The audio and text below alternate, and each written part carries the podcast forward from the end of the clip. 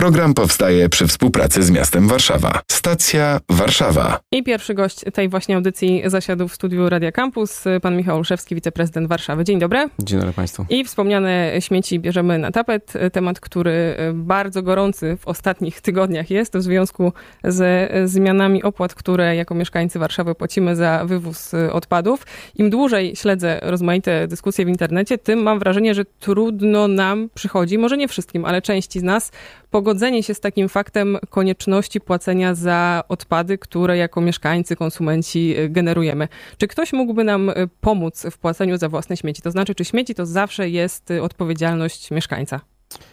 Znaczy, oczywiście, że nie, bo aczkolwiek my jako mieszkańcy, a właściwie to jako konsumenci, my się mocno przy, przykładamy do tego, ile tych śmieci produkujemy, ale też jakie to są odpady i i czy faktycznie tych odpadów z roku na rok jest więcej. To w ogóle takie ciekawe zjawisko e, socjologiczne, bo my o śmieciach e, zapominamy trochę. E, to jest taki trochę element nasz, taki fetysz, taki element naszego życia, że te śmieci się pakuje w taki worek, potem się wrzuca do kontenera i, one i zapominam, i one znikają. W sensie nikt się specjalnie nie zastanawia, co się z nimi dzieje. A prawda jest taka, że po pierwsze śmieci stają się wyzwaniem światowym, światowej gospodarki i historie o o wymieraniu gatunków, o zatruwaniu plastikiem, to naprawdę nie jest już bajka, e, to są fakty. A po drugie, no, Unia Europejska jest jednym z takich bardziej ambitnych e, organizmów, który wszystkie państwa zachęca do tego, żeby jak najwięcej stosować opakowań wielorazowych. I tu wracamy do tego, kto powinien płacić, e, kto powinien być odpowiedzialny również za produkowanie odpadów. To są producenci opakowań. No właśnie, ja dużo myślę o tym, że jakby się człowiek nie starał i ile wysiłku nie wkładał w to, żeby ograniczać te odpady, trudno jest czasami chociażby kupić, nie wiem, litr mleka i nie generować śmieci po tym zakupie, że to no jednak zawsze jest Idźmy do każdego sklepu, pójdźmy do każdego punktu, w którym, nie wiem, dokonujemy codzienne zakupy i zobaczmy, ile jest tam opakowań zwrotnych, a ile jest bezzwrotnych. Pomyślmy sobie, że każde opakowanie bezzwrotne to jest opakowanie, które ląduje w pojemniku na nasz koszt. I prawda jest taka, że producent tego mleka, czy producent tej wody, czy soku, e, on w swoim koszcie tego produktu nie ujmuje tego, co my potem płacimy jako mieszkańcy, czyli tak, odbioru tego odpadu, utylizacji, przetworzenia. E, a prawda jest taka, że ponieważ tych e, opakowań jest coraz więcej, więc jest prosta relacja. Im, im czegoś jest więcej, tym jest potem większy koszt przetworzenia. I tu niestety jesteśmy na szarym końcu jako kraj. To jest bardzo smutne, e, bo jesteśmy jedynym państwem w Unii Europejskiej, które jeszcze nie wprowadziło obowiązku odpowiedzialności e, przez producentów opakowań. Bo to oni powinni nam oferować e, opakowania zwrotne, kaucyjne, takie, które dają nam możliwość jako konsumentom odpowiedzialnego wyboru. Mogę kupić sobie butelkę plastikową, która mi będzie kosztowała trzy razy drożej na przykład, ale wiem, że w tym koszcie jest również koszt utylizacji, albo kupię po normalnej cenie opakowanie zwrotne, jak je oddam, to dostanę kaucję. Jakby to mechanizm jest bardzo prosty, on przecież kiedyś działał, nie? W sensie jesteśmy krajem, który ma, ma gdzieś tam bogate doświadczenia y, z, z, z opakowaniami zwrotnymi, surowcami wtórnymi. Konsumpcjonizm to totalnie zabił, no bo prawda jest taka, że zachłysnęliśmy się plastikiem. Ten plastik jest wszeobec, wszechobecny, a ten plastik niestety dożyna nasze ceny za śmieci. I to te rachunki, które my dzisiaj dostajemy, to jest niestety efekt naszych wyborów przy półkach sklepowych, ale te wybory niestety nie są naszymi indywidualnymi wyborami, no bo to są też wybory tego, co my mamy dostępne, nie? W sensie jak z palety produktów mamy do wyboru wszystkie opakowania jednorazowe, to trudno tutaj oczekiwać od mieszkańca, że on dokona racjonalnego wyboru. To już albo, lepiej, żeby tej wody nie kupował. Tak, albo warzywa dodatkowo zapakowane w plastik. I moglibyśmy pewnie tak, mnożyć tak. Te przykłady. Czy da się e, oszacować, albo może dokładnie policzyć, ile śmieci jako mieszkańcy Warszawy wspólnie generujemy? Yy, tak, my mamy sprawozdania, które składamy co roku. E, to jest 760 tysięcy ton i co jest bardzo dla nas niepokojące, ta e, ilość rośnie e, z roku na rok. Ona rośnie z dwóch przyczyn. Po pierwsze rośnie dlatego, że jest prosta relacja między portfelem, jakim my dysponujemy jako mieszkańcy, a tym, ile produkujemy śmieci. I to jest pochodna po prostu bogatego społeczeństwa. To nie jest przypadek, że my na mieszkańca w Polsce produkujemy 350-400 kilo w Warszawie na przykład y, y, tyle produkujemy śmieci. W Danii produkuje się 650-700 kilo na osobę. W Niemczech to jest 500 kilo na osobę. Więc jakby my, y, my tych śmieci będziemy produkowali jeszcze zaraz więcej, tak? I to jest niestety trend, który możemy powstrzymać, o ile zaczniemy przy swoich wyborach, przy półkach sklepowych podejmować te wybory w sposób bardziej racjonalny. A czy da się, mm, już trochę przechodząc do spraw finansowych, ale jeszcze nie tych na poziomie mieszkańców, jakoś y, śmieci na poziomie miasta Warszawy zamienić w y, przychody? To znaczy, czy można sprzedawać śmieci? Mówi się tyle o recyklingu. Do 2018 roku rzeczywiście w Polsce y, mieliśmy taką sytuację, to nie tylko w Warszawie, że coś, co nazywamy surowcami wtórnymi, czyli butelki PET, szkło, metal, papier, to były, czyli tak zwane PMTS, tak mówiąc językiem fachowym, czyli papier, metal, tworzywo, e, szkło. E, to były produkty, które dawało się sprzedać. One były sprzedawane na rynku, one dzięki temu myśmy płacili trochę mniej za, za odpady jako miasta. Natomiast co się wydarzyło w 2018 roku? Nastąpił gwałtowny wzrost ilości odpadów, które napływają do nas z zagranicy, w sposób też czasami niekontrolowany. I to są głównie właśnie te odpady surowcowe, czyli właśnie ten papier, metal, tworzywa e, i szkło. Po drugie, no, przepisy zmusiły niektóre zakłady do zamknięcia swojej działalności w roku 19. Po prostu zniknęło jedna trzecia firm, która zajmowała się tym recyklingiem, więc nie ma komu tego, tego oddawać. A po trzecie, my tych produktów też produkujemy coraz więcej, więc y, w 2018 roku zdarzyło się coś takiego, że po raz pierwszy ceny y, surowców wtórnych spadły poniżej zera. Znaczy coś, co kiedyś myśmy sprzedawali jako surowiec, od 2018 roku są takie frakcje, to się nazywa fachowo, które my sprze musimy sprzedawać za pieniądze komuś. W sensie my, tak inaczej, my, ktoś musi, my musimy zapłacić, żeby ktoś je, ktoś je wziął. Jedynym surowcem, i to też e, do świadomości nas wszystkich powinno gdzieś tam dotrzeć, jedynym surowcem, który jest surowcem w pełni zawsze przetwarzalnym, jest metal. I to może być taka ciekawostka. E, metal jest e, produktem, który zawsze w 100% daje możliwość przetworzenia, w przeciwieństwie do szkła, plastiku, a najgorsz, najgorszą sytuację mamy z papierem. Możemy jeszcze jakoś te śmieci warszawiaków prześwietlić? Myślę na przykład o tym, jak idzie nam jako mieszkańcom, jako mieszkańcom segregowanie odpadów. No lepiej, ale na pewno jest to cały czas y, rzecz, nad którą e, powinniśmy pracować, bo My mamy takie wstępne badania, które nam pokazują, że tak zwany potencjał recyklingu u nas to jest 30% strumienia odpadów. My cały czas niestety e, wyrzucamy bardzo dużo odpadów opakowaniowych, czyli tych właśnie, które nadają się do, do przetworzenia, do recyklingu. One lądują w czarnym pojemniku, czyli w odpadach zmieszanych i tego jest stanowczo dużo. E, obserwujemy, że jest coraz więcej odpadów w tych właśnie, czy metalu, czy tworzywa, jest coraz większa świadomość. My też tych mieszkańców uczymy, edukujemy, mówimy, dlaczego warto, więc. Y, A sprawdzamy? Sprawdzamy też. Jeśli się zdarza, y, że w pojemniku na papier zdarzają się na przykład butelki, natychmiast y, operator takiej śmieciarki ma obowiązek nie odebrać takiego pojemnika okleić go i dla takiej wspólnoty jest naliczana kara. Przechodzimy do spraw y, finansowych, które od 1 kwietnia trochę uległy zmianie, bo rozliczamy się mieszkając w Warszawie za wywóz odpadów względem tego, jak dużo wody y, zużywamy. No i właśnie ta decyzja wywołuje y, różne głosy wśród mieszkańców. Czy były jakieś alternatywy? Znaczy na pewno były, więc chciałam, żebyśmy powiedzieli, jak jeszcze można rozliczać odpady za śmieci, może jak to robią inne miasta czy inne kraje i dlaczego na wodzie stanęło w Warszawie. E, tak, w 2019 roku weszła w życie nowa ustawa, która nakazała wszystkim gminom de facto wymienić e, swoje dotychczasowe systemy taryfowe, e, jeśli chodzi o opłaty za odpady. Wszystkie gminy musiały je dostosować do aktualnych przepisów i pojawiła się fala zmian. To jest fala zmian oczywiście oznaczająca podwyżkę. W bardzo wielu gminach w Polsce, w większości tak naprawdę w 90% gmin to były nawet znaczące podwyżki, no bo gmina jest zobowiązana, pobierając opłatę, pobrać ją w takiej wysokości, żeby ona pokryła koszty, jakie gmina y, płaci za gospodarkę odpadami. E, mieliśmy sytuację taką, że tylko w roku 15 na przykład, w skali całego kraju, bo nie mówimy o Warszawie, w roku 15 koszt gospodarki odpadami według danych ministra finansów wyniósł 4 miliardy złotych, a w roku ubiegłym 9,5 miliarda. To jakby skok e, potężny, a tylko w ciągu ostatniego roku tak naprawdę, czyli 19-20, skok był o 3 miliardy, z 6 miliardów na 9,5. Więc mówimy tutaj o, o, o, zjawisku gwałtownego wzrostu kosztów. Y, gmina jest zobowiązana, żeby te koszty de facto przerzucić na mieszkańca.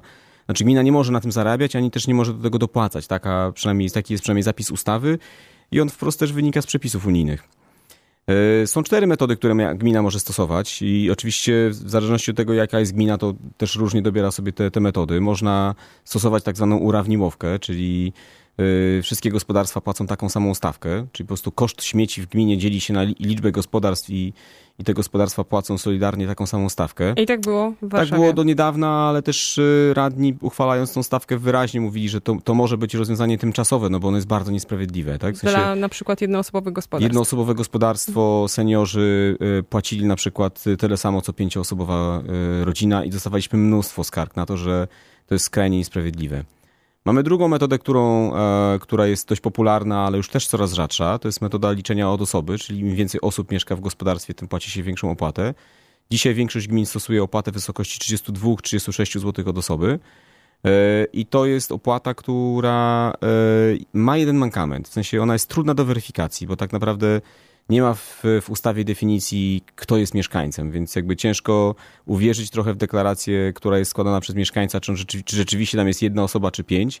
No i znowu tu się pojawiały często skargi, e, zwłaszcza na tak zwane najmy krótkoterminowe, żeby tego nie nazwać nazwą portali e, Które wynajmujących, wynajęcie. wynajęcie tak? Że to często były fikcyjne jednoosoby, a mieszkało tam bardzo wiele osób. Plus jest w ogóle metoda... chyba napływowy charakter Warszawy, dużo studentów. Dokładnie ludzi, tak. Jest, metoda, jest jeszcze metoda od metrów kwadratowych i myśmy ją pierwotnie y, planowali jako, jako władze miasta do wprowadzenia. Natomiast ona też się spotkała z dużym oporem, no bo znowu mamy sytuację, że ktoś potrafi mieszkać jednoosobowo na 100 metrach kwadratowych. E, taką metodę od metrów kwadratowych stosuje kilka miast polskich, na przykład Gdańsk. E, została woda i woda jest akurat, czyli jakby uzależnieniem e, od zużycia wody i też, żeby było jasne, jakby żadna z tych metod, jak sobie prześledzimy, ona nie jest powiązana z ilością śmieci, które produkujemy, tak? W sensie ani metry nie produkują śmieci, ani osoby nie produkują śmieci, ani woda nie produkuje śmieci. Tak naprawdę najkorzystniejszą metodą byłaby metoda, żebyśmy płacili za tyle śmieci, ile wy, wyrzucamy. I nawet jako miasto bylibyśmy do tego gotowi, bo my ważymy dokładnie każdy punkt w mieście i wiemy, ile odbieramy z adresu jednego czy drugiego. Niemniej polska ustawa nie pozwala na taki system. E, taki system obowiązuje m.in. w Austrii, w Szwecji, w Niemczech. E, aczkolwiek e, w Polsce często przy dyskusji, dlaczego u nas nie ma powiązania opłaty od ilości produkowanych śmieci, jest odpowiedź, bo te śmieci lądowałyby pewnie w lesie. I niestety trochę jest w tym prawdy, że, że tak mogłoby być. Y, więc dlatego gdzieś tam skierowaliśmy się w stronę tej opłaty od wody. Radni byli też nią bardzo zainteresowani i też warto podkreślić, od, za, za chwilę przechodzi Łódź, przed chwilą przeszła Częstochowa. E, coraz więcej gmin przechodzi na opłatę od wody, bo to jest opłata, która pozwala zidentyfikować mniej więcej, ile osób mieszka w sposób obiektywny e, w danym gospodarstwie. Oczywiście wiadomo, jedna osoba potrafi zużyć w różnych gospodarstwach różne ilości wody, ale to jest mm, bezsprzecznie metoda, która pozwala zidentyfikować, jak duże jest gospodarstwo domowe i jaki ewentualnie jest sposób użytkowania do lokalu. Czyli ta metoda jest oczywiście korzystniejsza dla osób, które są, mieszkają w pojedynkę, okazjonalnie korzystają ze swojego mieszkania. E, wówczas e, też one prawdopodobnie używają mniej mieszkania, produkują mniej odpadów. E, I stąd decyzja o tym, żeby powiązać to ze zużyciem wody trafia zmiana tej metody na taki trudny dla wszystkich czas. Zmierzam do epidemii, ale to jest też czas, y, w którym więcej czasu spędzamy w domu. Często pracujemy zdalnie, w domach zostały dzieci, więc można wnioskować, że to zużycie wody jest y, dosyć duże, jeśli wyciągamy średnią z ostatniego roku czy z ostatnich sześciu miesięcy. Kiedy te wartości mogą się pozmieniać? To znaczy, na jak długo te prognozy wylicza się dla y, poszczególnych znaczy, To prawda, myśląc mieszkań? o systemie, oczywiście myśli się długoterminowo, bo przyzwyczajenie, przyzwyczajenie mieszkańców do nowego systemu taryfowego to też jest y, długi okres czasu. E, my obserwujemy też, jaki pandemia ma wpływ na ilość odpadów, które produkujemy w Warszawie, czy też ilość wody, którą zużywamy. A to już widać? Przepraszam, są, tak są, są mhm. drgnięcia, tak? W sensie, zwłaszcza jeśli chodzi o ilość wody, którą zużywamy. E, widać pewne, pewne zmiany. One nie są duże, żeby było jasne, ale one są, one są znaczące w tym znaczeniu, że y, to zużycie wody w ubiegłym roku, ono się jakby przy spadkowym trendzie zatrzymało, tak? To oznacza, że jakby zaczęliśmy tej wody być może używać troszeczkę więcej niż, niż, niż, niż pierwotnie, e, niż to było wcześniej. Natomiast jeśli chodzi o odpady, nie widzimy różnicy, to żeby było jasne. Ilość odpadów niestety jest mniej więcej podobna. Zmienia nam się struktura odpadów, czyli mamy dużo opakowań jednorazowych ostatnio w, w odpadach, które zbieramy od warszawiaków. Jest jeszcze pewnie dużo różnych poszczególnych zapisów, y, które są stosowane na przykład przy odpadach generowanych przez podmioty gospodarcze, ale może tak. nie będziemy e, tego tematu zahaczać. Bo chciałam... Podmioty gospodarcze płacą za ilość odpadów, które wyprodukują. To jest ten wyjątek w polskich przepisach, ale nie możemy go, tego, tego systemu stosować do gospodarstw domowych. Chciałam przejść do jakiejś e, takiej dłuższej e, perspektywy. Czy Warszawa ma jakąś wizję, czy jakąś strategię związaną ze śmieciami i czy jako miasto stawiamy sobie jakieś cele na kolejne lata, żeby coś w tych liczbach się zmieniło? No przede wszystkim, jak każde miasto europejskie, stawiamy sobie za cel, żeby tych śmieci produkować mniej. I to jest super trudny y, i ambitny oczywiście cel, ale to nie jest tak, że nie jest możliwy. Oczywiście powinny nam to w tym pomóc przepisy krajowe, na które czekamy i z którymi jesteśmy trochę spóźnieni. Komisja Europejska już wszczęła nawet postępowanie wobec polskiego rządu o to, że takich przepisów jeszcze w Polsce nie ma, ale liczymy na to, że się niebawem pojawią, bo też chcemy, wywieramy jak największą presję jako mieszkańcy czy samorządy na rząd, żeby te przepisy w końcu weszły. E, one pozwoliłyby nam na to, żeby jak najmniej odpadów trafiało do systemu e, odpadowego. Po drugie, y, oczywiście no, chcemy się pozbyć plastiku. Plastik jest y, niestety zmorą takiego, można powiedzieć, o, ostatniego okresu. Zużycie plastiku bardzo mocno wzrosło, zwłaszcza tego, który jest używany z tak zwanego pierwotnego granulatu, czy też z pierwotnych źródeł. I tu na pewno naszym celem w mieście jest ograniczenie ilości plastiku, plastiku używanego w, e, bezpośrednio przez nas jako mieszkańców. Natomiast y, prawda jest taka, że my też coraz więcej inicjatyw y, staramy się mm, promować jako inicjatywy, które pozwalają na wymianę e, e, towarów. Teraz mamy ciekawą akcję, mogę zareklamować, bo to akcja społeczna, w której wspólnie z jednym z podmiotów organizujemy akcję oddawania ubrań. Z, po to, żeby te ubrania mogły trafić do innych rąk. Tak? To jest taki system, w którym staramy się zwrócić uwagę mieszkańców na to, że ilość ubrań, które my kupujemy, zwłaszcza przy takim rosnącym rynku smart fashion, już nie, nie wymieniając nazw marek, które często chodzimy i ubieramy, powoduje, że niestety ubrania, zauważyliśmy to, że ubrania stały się coraz. Rośnie nam udział tych ubrań, jeśli chodzi o, o to, co trafia do, do śmietników, e, czy do naszych pojemników. I to znowu jest jakby taki produkt, który w ogóle nie powinien tam trafić. Tak samo jak sprzęt AGD RTV, jak meble, jak różnego rodzaju materiały. Odpady remontowe. Dokładnie powinno. tak. Mhm. Mamy na przykład na, na ulicy Łojewskiej, na Targówku, e, współpracujący z nami restor, e, kto, do którego można oddać na przykład produkty, których nie potrzebujemy, a które ktoś inny może po prostu sobie e, kupić po, po renowacji.